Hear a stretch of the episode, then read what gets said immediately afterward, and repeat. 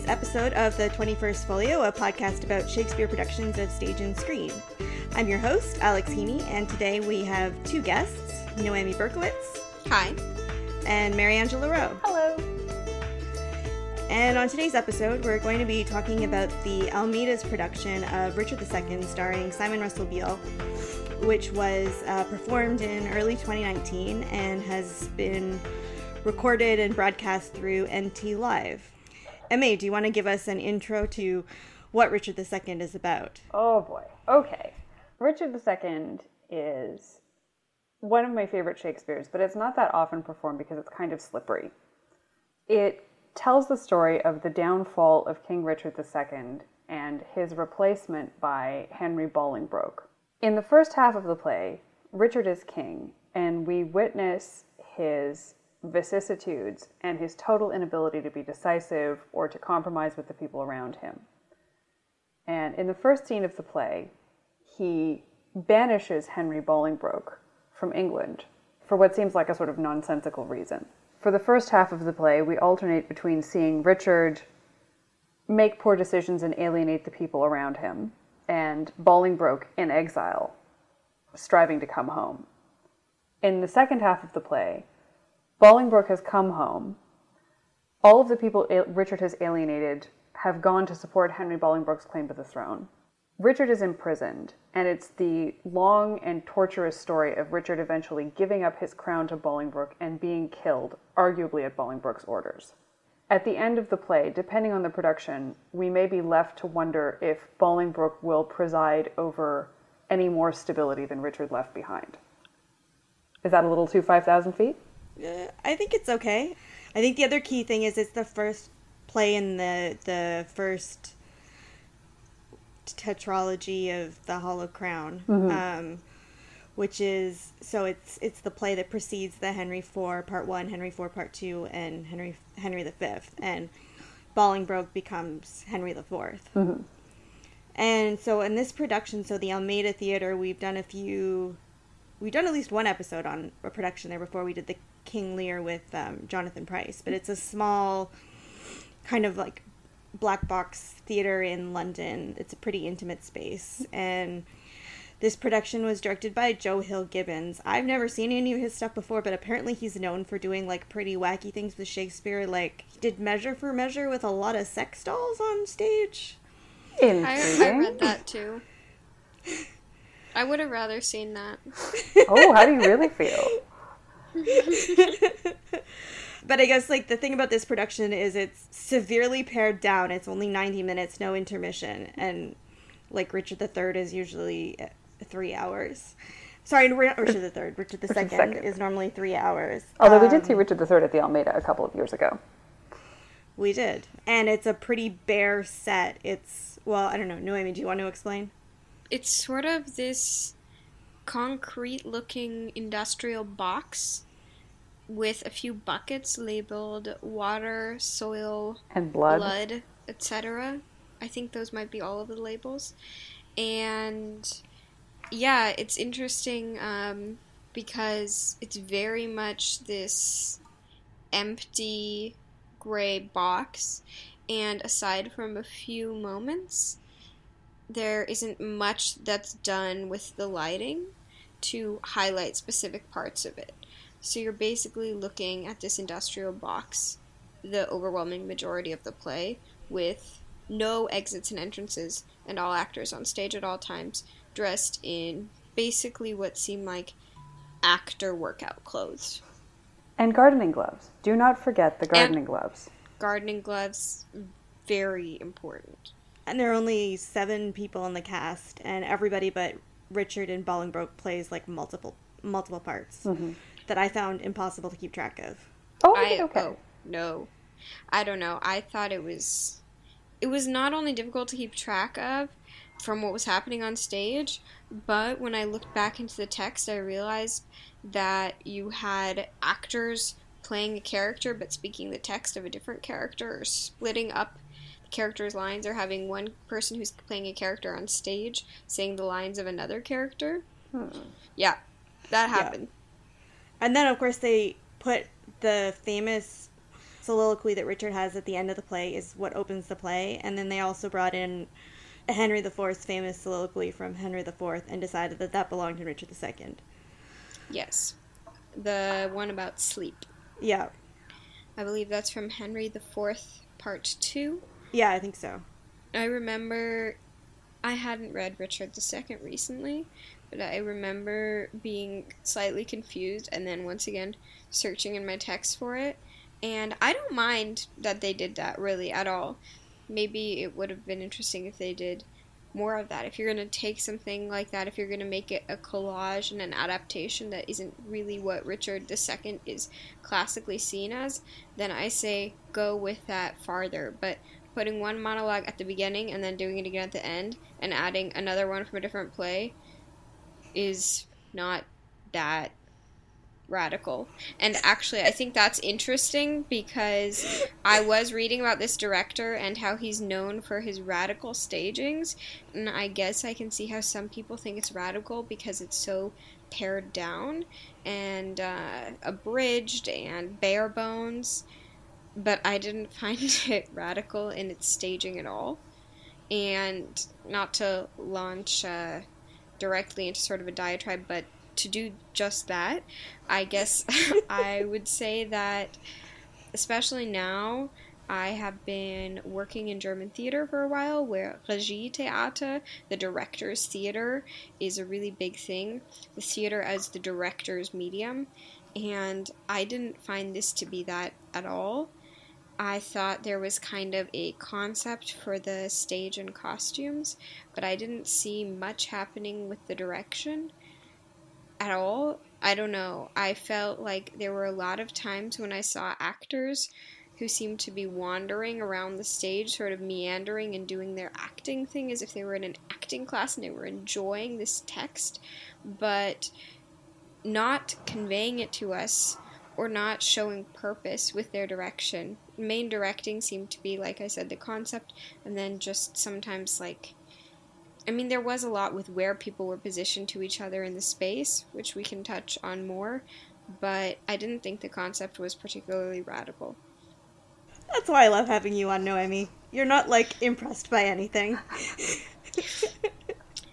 no, I mean, look, and I love, I love blood and mud on stage. So by all accounts, I should have loved this production because, spoiler alert, those things are on the stage at the end. Well, not just at the end, from the middle to the end. But Maybe it would have been more impressive to me if I had seen it in person. Maybe. I kind of doubt that. Uh, I, I mean, I didn't find it that radical uh, either. Um, I, I'm a bit mixed on the direction. I feel like something it brought out some interesting ideas in the play that I hadn't really seen or, or thought about. But one might also it's it's a fine line between whether that was the direction or whether that was Simon Russell Beale. Mm. Good point. A little bit of both, probably. And even when it did that, it was like had a lot of stuff going on that was kind of incoherent. So, yeah, it was a little over 90 minutes and it felt like it was three hours. Yep. Yeah. Um, like, it's never a good sign where you're longing for an intermission. yeah. In a play this short. Yeah. or even in Richard II. Like, look, this is a pretty dynamic play, right? Yeah. My biggest problem with the staging was my biggest problem with everybody in this production except for Simon Russell Beale, which is that this play is a character study of someone incredibly mercurial, and this production was tonally flat. The walls are mm. gray, everyone is wearing gray, everyone is delivering sort of at the same level all the time. And the lack of movement, uh, the you know the relatively, the emotional pitch of the play never moved for me, except in the scenes where Simon Russell Beale was in jail. Yeah, I felt very much like people were saying their words because Shakespeare is very interesting, and I have studied it, and I'm an actor, and I have diction. this one particular scene, there was this. Uh, this character comes in. Would love well, does not in fact who. come in because everybody stays there the whole time. Yeah, that's true. Thank you. Very important, true, astute observation. A character. I I I couldn't tell you who because yeah. Comes in and is talking about to Richard about uh, despair and uh, what else? Let me quickly check my notes. A Is character comes in and is talking about callback yesterday, speaking about despair. And this in character's entire way of showing emotion is by using so much diction and really sending the words the entire time. And it stays at that level the whole time. And I would say that's actually one of the rare moments where you're somehow like, oh, this person is speaking sort of differently. No one seems to be understanding the words they're saying. Uh, they're just they're just reciting them, but there isn't so much connection. Now I'm immediately going to go back on what I just said and say not no one. There were some instances where I did feel like actors were really connected with the text, but that was not in the majority of the play. Yeah, I mean, I'm with you. I, I mean, aside from, I think Simon Russell Beale was is the exception to that. But, um, oh, you don't. You disagree. I think he's the exception to it in the second half of the play. Hmm. I was not impressed in the first half of the play.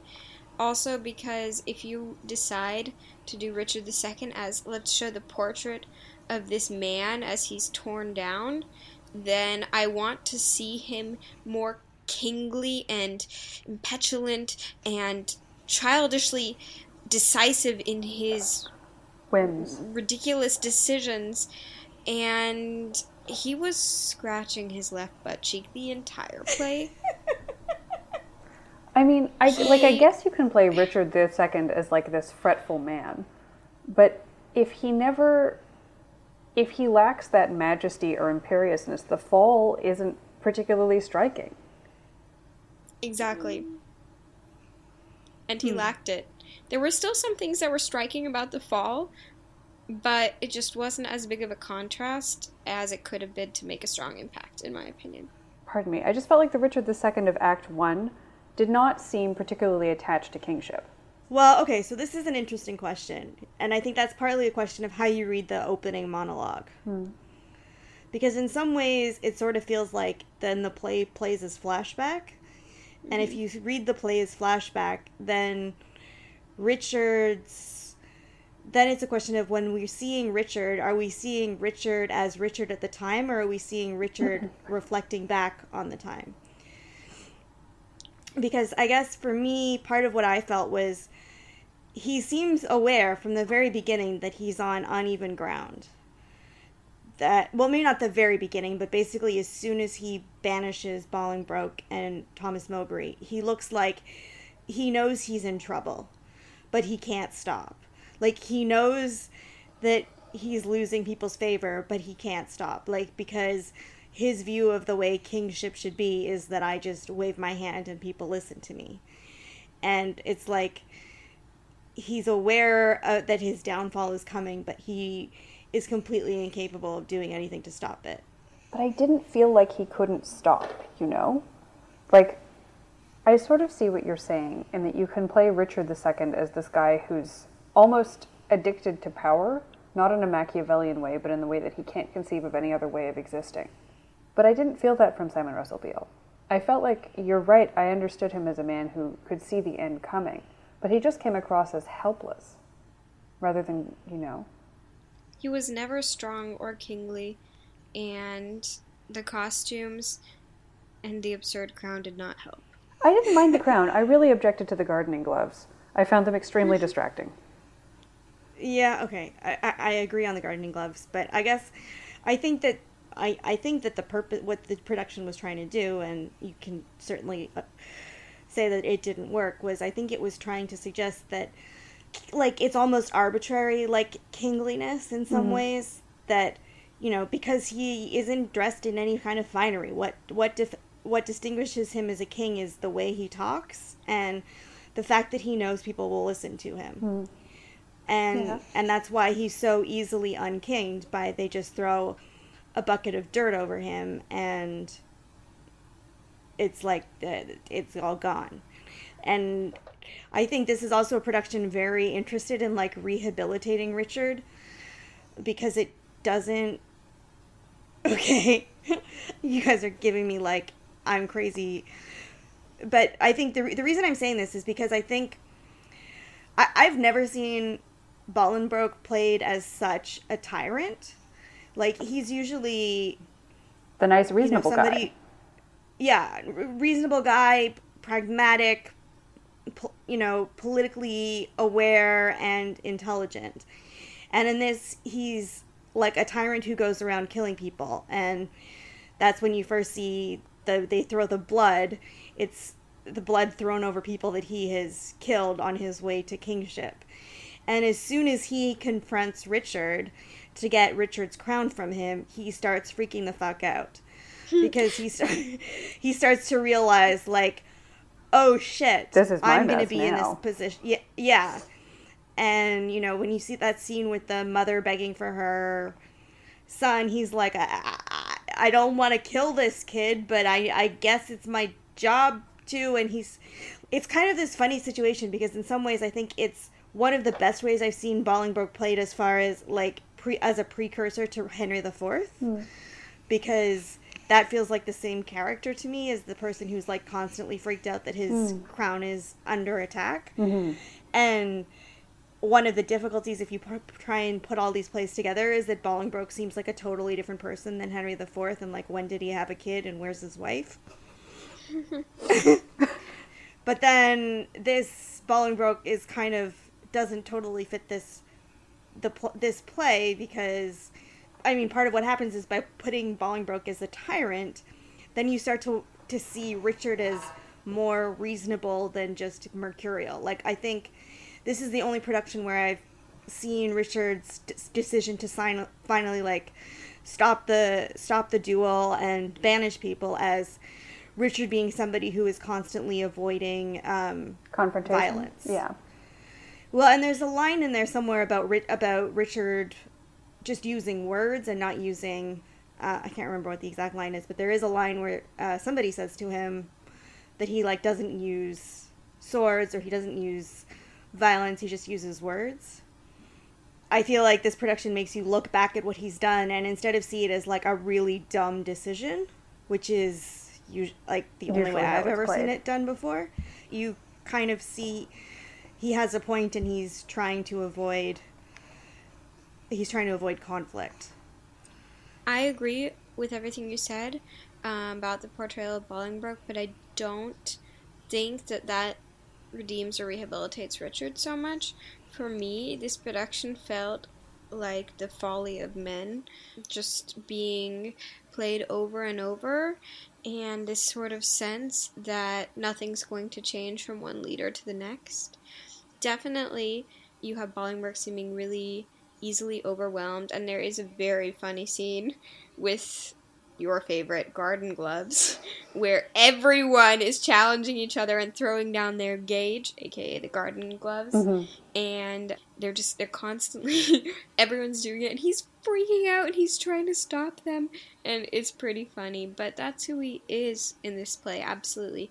He's easily overwhelmed and he sort of holds on to this petulant childish demand this entitlement to the crown I particularly noticed this line where he's talking about my rights and royalties. And I was astounded.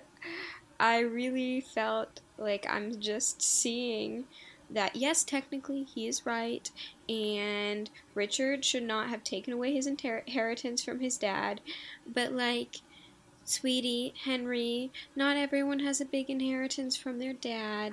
Like, some people just gotta, gotta just do things without that, and he's just like demanding his rights and royalties. I'm like, "Ugh, you're such a one percenter. Yeah, I think he's so petulant that it's hard to understand how peop- why people are following him. It's also like, I mean, there's that scene where he's confronted by his uncle, And his uncle like physically intimidates him, you know? Mm-hmm.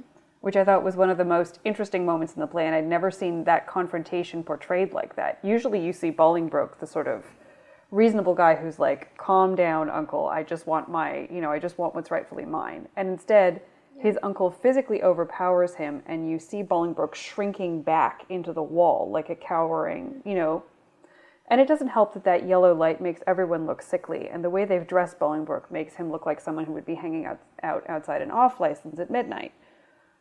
He kind of looks like uh, Jesse Pinkman from Breaking Bad.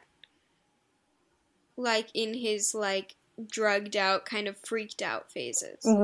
When he's getting overwhelmed, you know? Yes.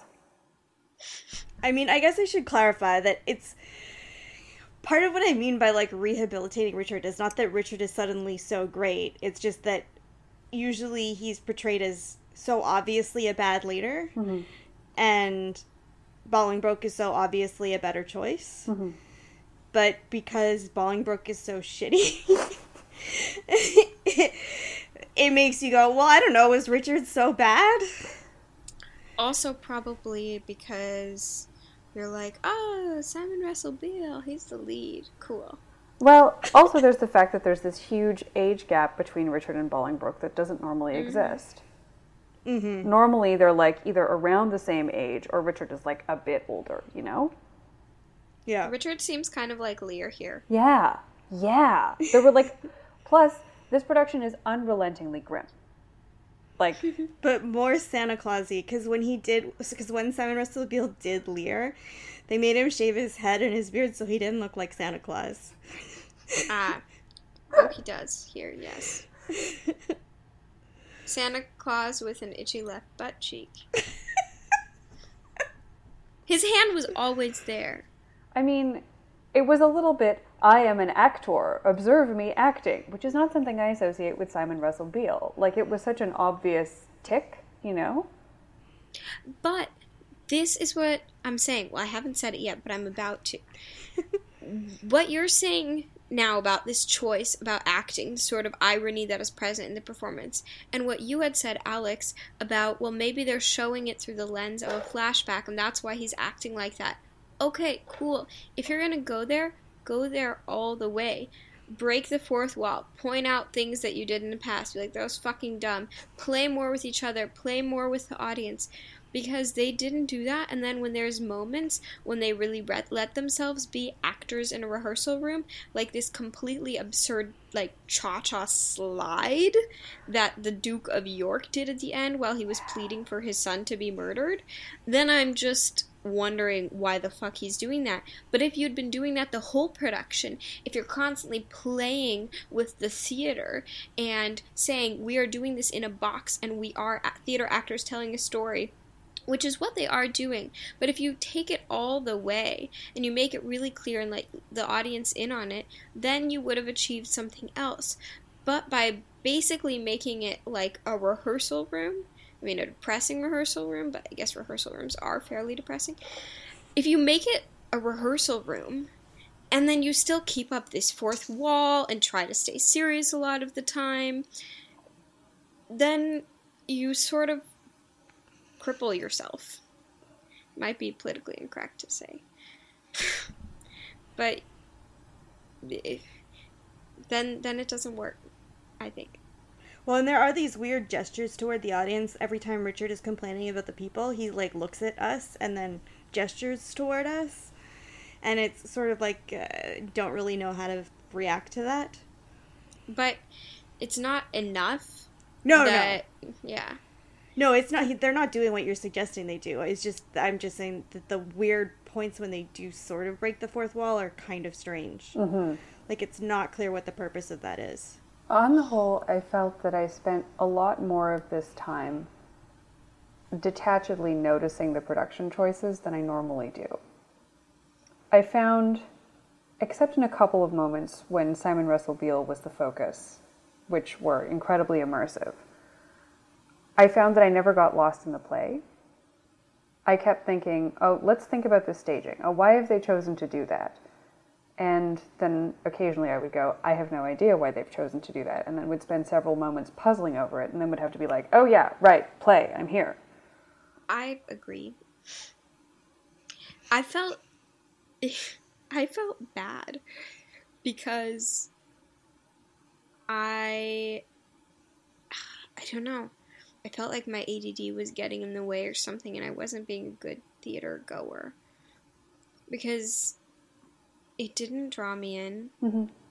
And I did have that detached observation mode. And and I felt like I wasn't listening to the language or understanding it. And I don't know, I have been doing Shakespeare for a long time and I usually kind of understand it and then I'm sitting there I'm like, well, I live in Germany now, maybe my English sucks. But then all of a sudden I come back to the play and I realize it's what I mentioned before. The actors aren't aren't telling me the story, they're just saying the words for the most part. Yeah, I think it also doesn't help that the way that the supporting characters are A slashed and B hard to follow. Like I don't know how you would follow this production if you'd never seen or read Richard II. I went with before two people who hadn't seen it before and who ac- and who'd never read it before and who actually found it okay. But I was worried about that okay. as well. Yeah. I had never I, seen a production of Richard II before. Oh, I'd wow. only read it. Well, I guess my experience was when he's suddenly starting to seize John of Gaunt's property, lands, and movables. I'm like, it took me a second to go, like, is, isn't this the same we're in the same scene. What what what happened? And then I was like, oh okay, but I recognize these lines. These are the lines where he's talking to John of Gaunt. Mm-hmm. These are John of Gaunt's lines. Okay, this is when he goes to John of Gaunt's place and seizes his property so that he can finance his Irish wars. But mm-hmm. like. I was disoriented and didn't know what was going on. And if I didn't know John of Gaunt was like a big deal, I would have been like, what is going on now? Also, if you didn't know, John of Gaunt was sick and dying because in this play he's fine. he looks fine. And then all of a sudden he's sick and dying, but he's still not really sick and dying. And then all of a sudden you just have a white dude taking everything away and threatening this black guy while the life drains from his eyes. Oh God. I was, I was like, wondering... wow, what a radical choice. This is so new. Never seen this in world history ever. I mean, I'd never seen John of Gaunt look so hale and hearty, but yeah. John of Gaunt looked good. he looked fine. He did not look like he was sick and dying. No. but he uh, was sick and dying. I thought they successfully successfully turned John of Gaunt into Margaret Beaufort, though. Yes, right. He's like the ghost of Christmas past. Yeah, who's just there to prophesize about Richard's downfall. Yes. I was. Yeah. And you're like, who is he and what is he doing there? Yeah, which is a great tagline for the play and all the supporting characters. what is he doing there? Who is he and what is he doing here? Is how I felt about most of the supporting characters. yep. Unfortunately, I didn't want to feel that way. I wanted to really not feel that way but I did. Okay, in the spirit of not spending two hours bashing this production, what did we actually like about it? I liked a bunch of things, but apparently I'm the only one. No, that's great. I actually thought maybe you guys would both love it and I would be disagreeing with you this whole time. So, let's get into the that part. Well, I guess the thing that I liked about bringing in the, the monologue from Henry IV was it was a nice contrast with Richard's monologue about the weight of the crown. Mm-hmm. And it was kind of interesting to, because they were trying to draw such parallels between Bolingbroke how Bolingbroke was like going to end up like Richard in some ways. Mm-hmm. I mean, not deposed, but constantly fretting or in trouble and and not a particularly good ruler, providing no stability. Right. So I thought that it was it was interesting to see his him giving that speech, the uneasy lies the head that wears a crown speech, next to um, Richard's I wasted time and now time wastes me, hmm. which I thought was interesting. I think this is the as I was saying before, I think this is the first time I've really seen a Richard II that feels like it connects with the other plays in this tetralogy. Mm-hmm. Um, like even the, the Hollow Crown movies, which were all directed by different people. Richard II didn't have the same cast as Richard the as Henry IV and Fifth, whereas Henry IV and Fifth had the same cast. Mm-hmm.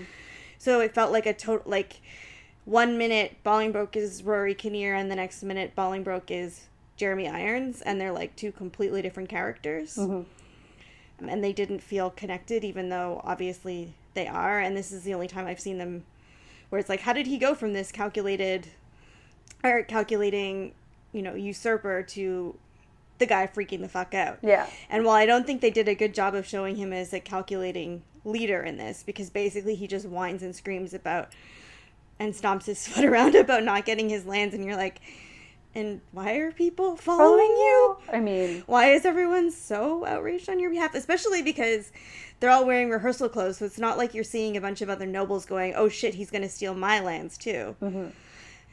But I thought that the second half then makes sense, and then er, like makes sense of why it takes Richard forever to die, and how it how that fundamentally changes Bolingbroke and freaks him out. Like I, I was really not into Bolingbroke in the first half because I was like, what is the deal with this tyrant, this petulant tyrant? Mm-hmm.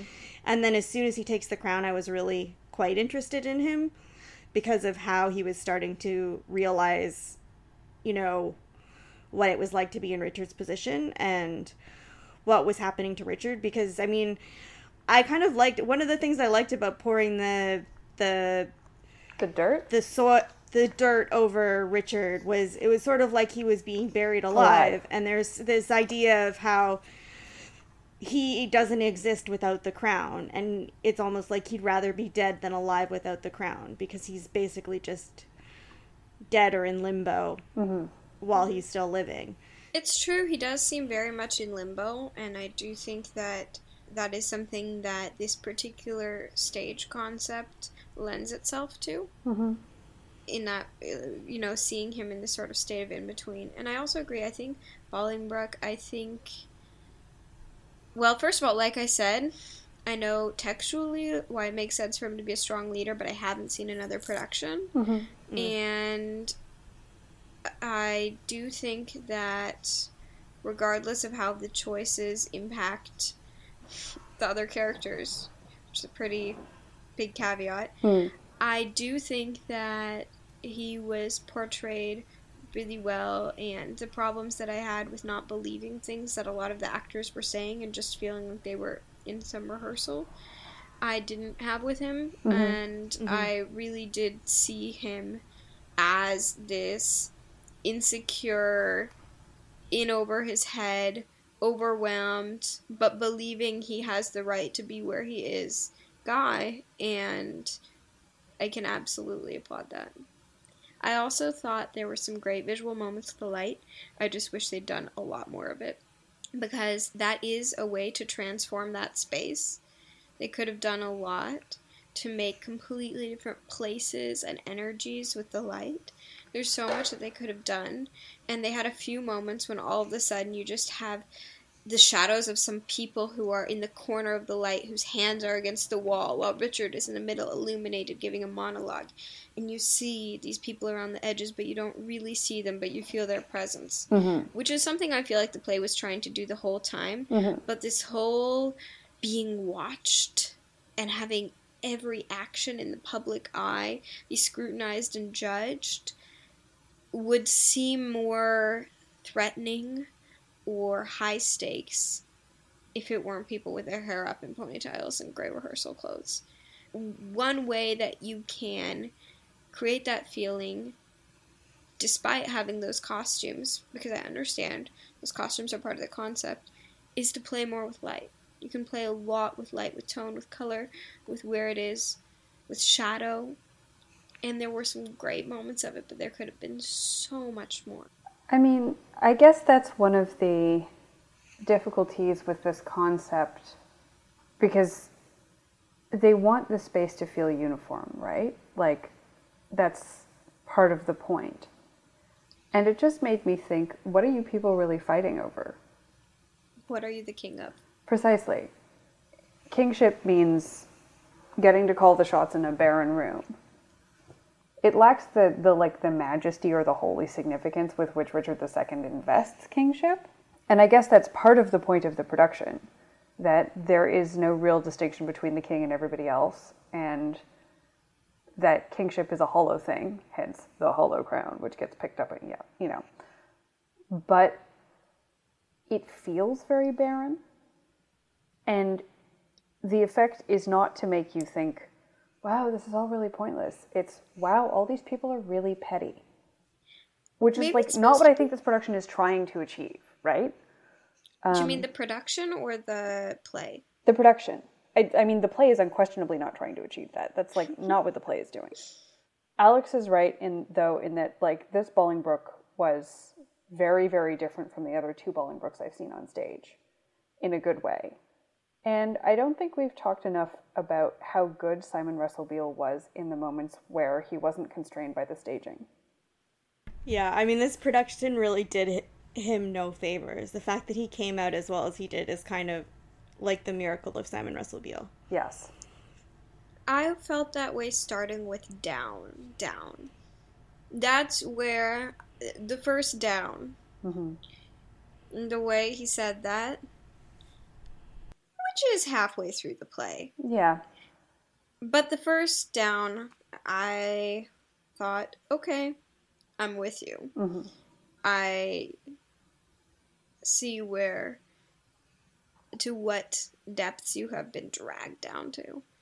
And from there, I really see him in the tragedy of this sad, foolish old man in a sort of Lear-esque way, but who's proud but has nothing left to be proud about, who's, you know, fighting against and accepting where he is, who's in this place of limbo, who's struggling and spends a lot of time laying on the ground, covered in dirt, covered in water, and you just see this completely broken down person. Mm-hmm.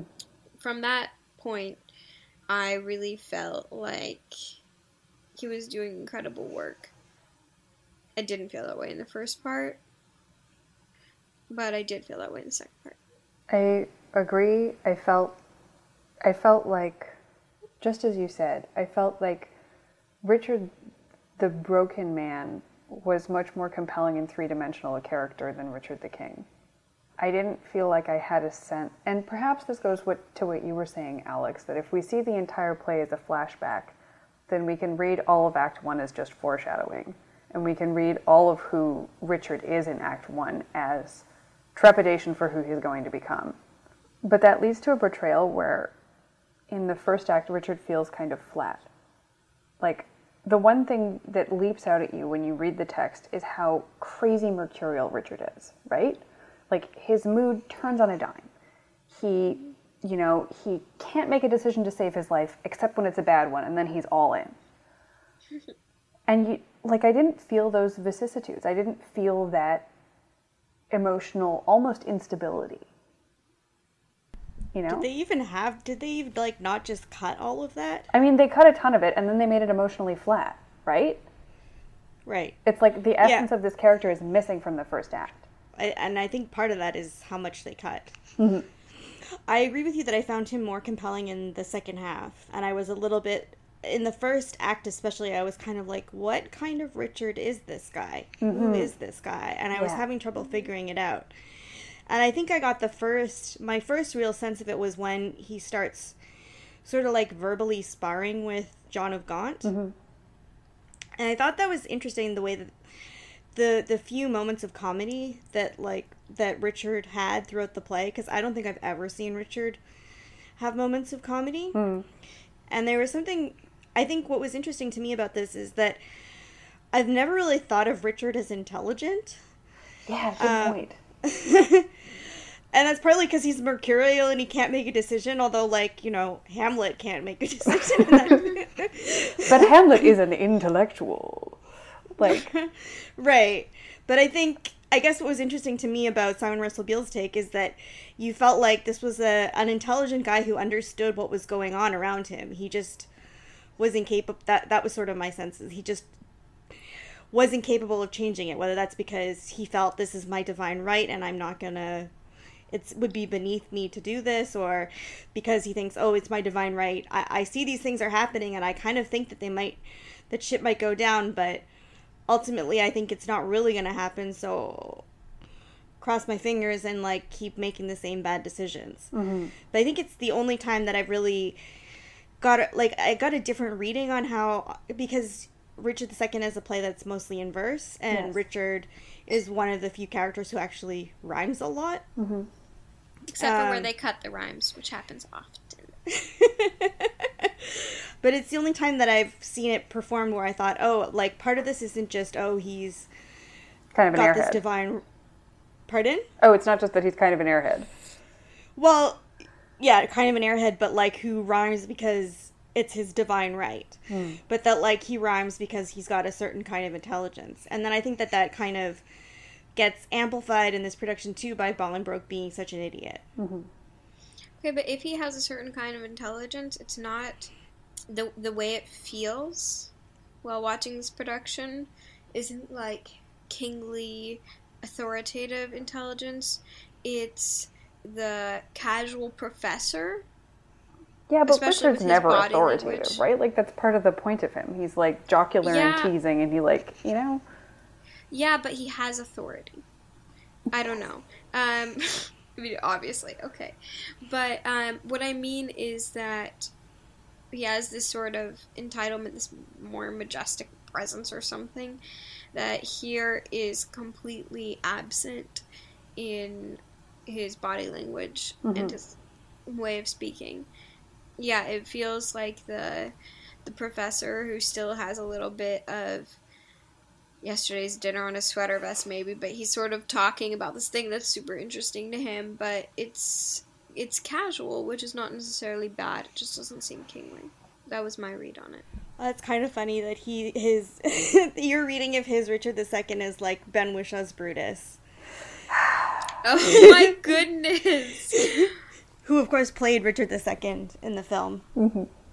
and won a Oh yeah, BAFTA for three it. versions. Anyway, keep talking. i didn't see that i should see that It's really good. Um, ben whishaw's brutus He, but he also Ben has like a Whishaw's pet monkey in it and other strange things. ben whishaw's brutus brutus is nicely dressed from what i recall That's true. I mean, I don't know if I totally agree with you about him not having any authority. Though like I under, like I understand what you mean because it's not the it's not as stark as I usually see it with Richard. There's something kind of interesting that's happening in that in the first scene where Mowbray and Bolingbroke are challenging each other, mm-hmm. which is he kind of he keeps walking across the stage and invading their personal space, mm-hmm. and there's this way in which he sort of ends up ceding territory to Bolingbroke, who's like wandering all around the stage and taking up like it's like he's already taking over the stage. But in some ways it doesn't totally feel like a a power move because it's like Richard's powers and the fact that he doesn't have to move and that he can just stand there and what he says goes. Whereas like Bolingbroke has to actually like make a show of it by stomping all around the stage in order to take over power. And I think that a lot of weight gets put on the line about such as in the breath of kings mm-hmm. that you really feel like in a way that I've never really understood it before that like Richard's authority is really in his what he says. And the fact that we have agreed and I think the fact that it's this barren stage that doesn't feel like a court it's like for some reason we have agreed that what this guy says goes. And you know he says i'm seizing your lands and it happens. He says you're vanished and it happens. Mm-hmm. And everybody goes along with it. And That's the sort of and i thought that that the production did some nice things to sort of bring bring that out about the sort of arbitrariness of kingship and the ceremony of it without actually like there is an actual ceremony in the production because everybody's wearing rehearsal clothes but you feel like but the ceremony is the fact that we've all agreed agreed to this and we're all trapped on this stage together.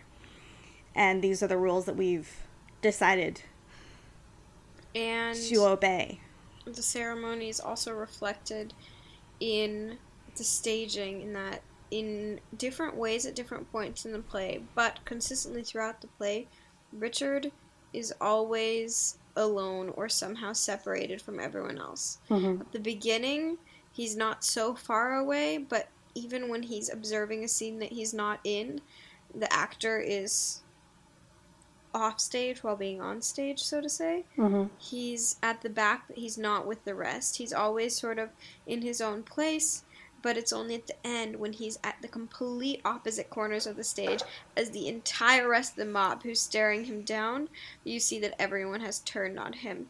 And so there's these ways where he is alone that are shown throughout the play but are different because at the beginning he's alone in a way that signifies that he is above the others in some stat way of status and at the end it shows that he has no one on his side Well, and also the moment where he joins the group of, well, not beggars, but I think he calls them that. Um, once he's given up his crown and he's now standing next to them, it's like it's very sad because you feel him like totally stripped of his identity. Mm-hmm. That like he doesn't belong with them, but that now he's now that's where he is. He has nowhere else to be.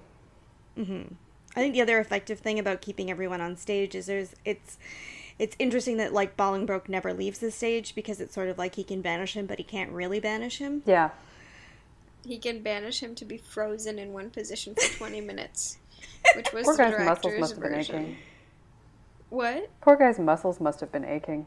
but also Richards in that one part where he's sort of in this weird forward bent squat thing. Yeah.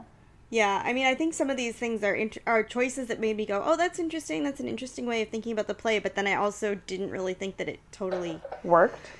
worked to get Like, I'm saying it's interesting that Bolingbroke never leaves the stage, and like, yes, that's interesting as a concept. But like, did it? How did that affect the story and the emotional read of seeing Bolingbroke hunched on stage? It was kind of like, oh, what is going on? Why is he still there? Mm-hmm. Yeah. Like, Yeah. there could have been a, there must have been a, there could have been a more effective way of doing that.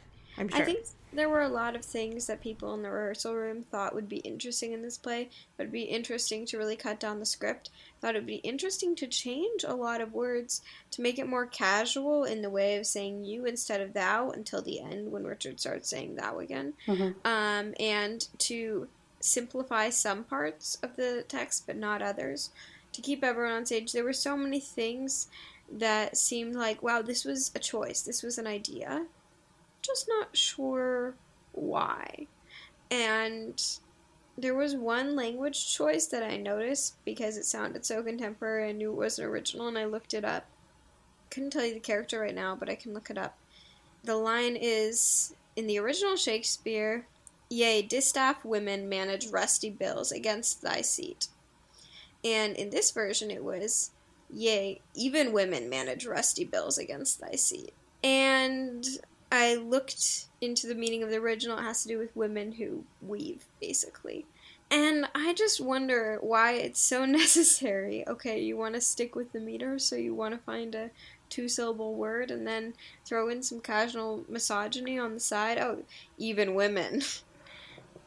there were a lot of these choices with the language that left me questioning why. Because that wasn't just something that happened. That was a deliberate choice that someone made to replace that word. Mm-hmm. Some of the other deliberate choices they made like adding in that sleep monologue i am down with. I thought that was very interesting. And like i said at the beginning they could have done more of that.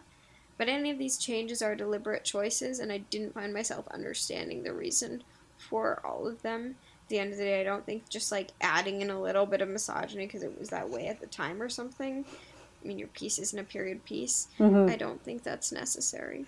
It also felt, I mean, it's always easier to criticize than it is to praise. But Yeah. to one of your points earlier, Noemi, it felt like the degree to which the actors could handle Shakespeare was really uneven. You, Noemi, you were mentioning that it seems like everybody is declaiming rather than speaking. And I don't think that was true for everybody. And in some ways, that unevenness made it all the more noticeable. Like, Yeah. Bolingbroke was fine. Simon Russell Beale was fine. And that red haired lady who played a bunch of roles, I thought she was very good. I looked up her name and I think it's Robin Weaver. she plays uh, N- Northumberland. How do you say Yes. that name? Yes, there we go. Someone say it. Northumberland. She plays Northumberland. Yes. Yes, that one, right? Yes. Yes, I totally agree. Yeah. I think she and Simon Russell Beale and the actor who played Henry Bolingbroke uh, were great with their text in certain moments. Mhm. Did some really great work. Yes. Three out of seven ain't bad. Oh. No, I that John feels. of Gaunt was good during his John of Gaunt scenes. Just afterwards, True. I had no idea who he was. I thought the the son who ends up not getting murdered and getting pardoned Yes. was attractive. Um, Thank you, Noemi. That's like a real compliment on his Shakespeare. yeah. Ouch, right? No, and Yeah. the thing is, I feel I feel like a bit of a jerk because I'm an actor, I'm a director. I know how much work all of these people put into this production, and I won't blame the actors for for this because I also absolutely believe that they could have been directed and it could have just been a deliberate choice to be part of the mass, you know, to be the Twitter of Richard II, the constant influx of voices that are just declaiming their opinions. I absolutely believe that could have been a choice, and I don't want to lay the blame with any of them. I, I don't know why that choice was made. I think it was made across many different people, and I don't think it takes anything away from their talent. I just didn't understand the choice within the context of this production. Mm-hmm. Yeah, it sort of feels like the thing that happens with Richard III is where it's like, oh, Richard III is so interesting. Let's make everybody else an amorphous mass that we Yep. can't tell the difference between. Yes. And like, especially if we want to do Richard III in 90 minutes, then we definitely can't let you know who Hastings is or Elizabeth or anyone else. They're just mm-hmm. people who have to be killed. Yeah, I felt kind of Game of Thrones vibes at some points. I not in terms of the brutality and getting to know the characters, just in terms of oh, there's a bunch of characters and they just are all dead now. I mm-hmm. guess. Anything else? Did anybody like anything else? having the buckets clearly, I mean, having the buckets labeled blood, soil, and water at the edge of the stage was like, these are Chekhov's guns. Yeah, Um, that yeah. that doesn't sound like a pro. No, um, I'm, I'm, I was not actually annoyed by it. It was just like, it gave one two feelings, or at least it gave me two feelings. At the beginning of the play, it gave me the sense that like, there's trouble to come and everybody knows it because those buckets are in clear view of everybody on stage. And it also gave you a sense of sort of counting down, right? As these things got used up, it gave you a sense of counting down to something. You know, one buck, two buckets to go, one bucket to go. What's, you know, it lent a sense of inevitability to the production that I think was actually pretty effective. Hmm. Because they were always in view, and you could never, because the set was so blank and they were the only props, basically, you couldn't not see them. Yeah, I see what you mean. I was actually thinking it would have been interesting since the space felt like such a rehearsal space. What if it, it was it what if it were like a rehearsal space in the sense that there are a bunch of potential props, aka in this case, a bunch of potential buckets, hmm. blood, water, soil, and a fuck ton of other stuff. and then you That's get the to label on the see fifth, on the fourth bucket. yes, Yeah. yes. Buckets 4 through 72 are Yes, unknown fuck tons. are we allowed to curse on this podcast? we are now. Y- yeah, yeah, it's fine.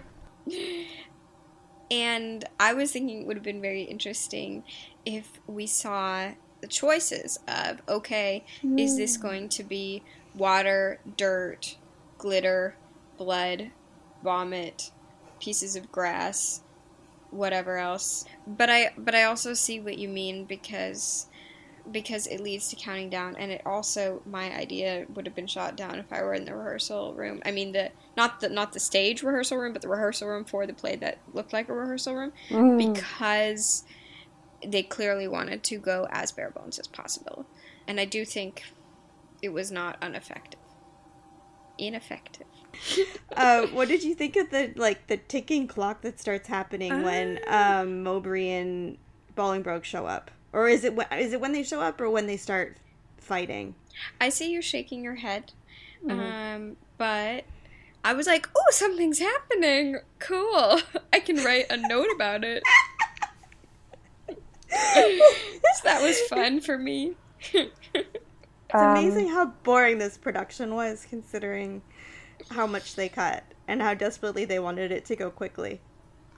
Yeah, I mean, on the one hand, it was a helpful hint as to how much longer we had to endure.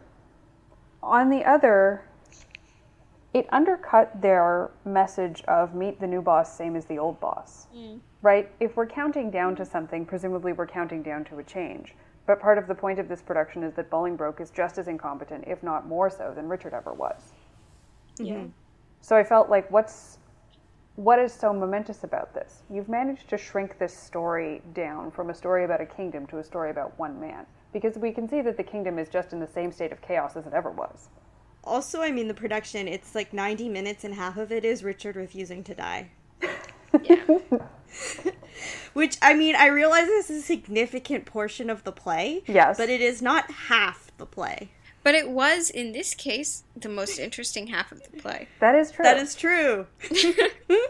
So, also, what if this play a week before the premiere was three hours long, and then they were just and they just slashed massive parts of it, like, and oh, well, that's this why part under rehearsed. is- We're cutting it.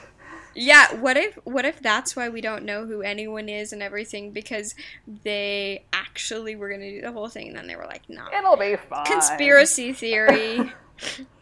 I feel like if they really cut the everything that was under rehearsed, we would never see Act 4 and 5 of Hamlet. oh wow. No, fair enough. I don't know. I feel that I don't. I walked out of. I walked into this production with really high hopes, and I walked out of this production feeling like I didn't have anything interesting to say about it, or anything new to say about the play, other than what they did with the role of Bolingbroke. Here here. Yeah, I mostly agree. I mean, I aside from the things that I said that I thought were interesting and made me see it in some new lights, I think it was not uh, I would say most productions that are really really interesting made me think rethink things a lot more rather than seeing one part and going, "Huh, that's interesting," which I felt like this production was a series of, "Huh, that's interesting," but not like a total nothing hugely revelatory. Yeah. Even the parts that I thought were better than the parts that I thought were worse. The you know Bolingbroke and um, Simon Russell Beale. I didn't care enough. I mean, I could get a 15 euro ticket on Ryanair to London, but I wouldn't do that just to see Simon Russell Beale after having seen this. And yeah, it didn't inspire passion in me. Yeah, I mean, I agree. I think if this was the first time I'd seen Simon Russell Beale, I wouldn't be so over the moon about him. Like, I think he's good in it, but like, I thought his Falstaff was genius. I thought his King Lear was genius. But if this was the first time I'd seen him, I'd be like, yeah, he's like a good actor. Hmm. I don't think it's totally his fault. I think it's the production does him like a real disservice. Yeah, and I don't want to blame it on any one person. And if anyone from the production is listening to this, which they're not, Thank God. then it's not about any of you guys as artists. It's just about a lot of decisions that got made together that ended up leading to this production that overall, if I had to describe with one word, would just be gray. hmm That's fair. And again, I mean, I think all three of us felt that this relatively short, 90 minute long production felt like a small eternity. It definitely took me way longer than 90 minutes to get through it. Yeah. The biggest problem with this production for me was that it feel it drags. The whole thing drags. And it shouldn't drag. A 90 minute show shouldn't drag. Richard II, even uncut, shouldn't drag. Right? Mm-hmm. Yeah. And Uncut. I see what you I see what you did there. Um, Oh boy. um, it's that time of the night, eh? No, But Emily? Richard II should drag.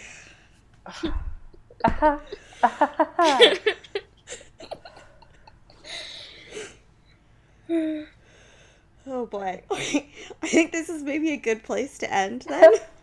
I think this is our shortest episode of 21st Folio ever. Well, it didn't even make us as mad as like the Hamlet production that made us mad for four hours. Yeah, of course, like plays that, plays that make you mad. At least you can tell about talk about why you don't like them. Yeah. Yeah. This yeah. was just like, ugh. Yeah, it didn't inspire hatred, but it didn't really inspire anything. Yeah. Which is the worst thing. It makes me feel like I should switch careers. Oh no.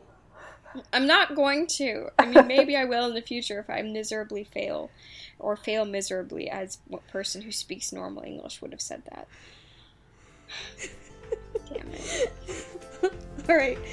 Well, I think we're gonna end the episode here, and and we'll sign off. But um, yeah, if you if you like the podcast, we'd really appreciate it if you would rate and review on um, whatever podcast apps you uh, listen to this on. It helps other people find us and would really help help the show out. And if you want to find out about other episodes that we've recorded, you can go to 21stfolio.com. That's 21 S T F O L I O.com. And you can follow us on Twitter at 21stfolio.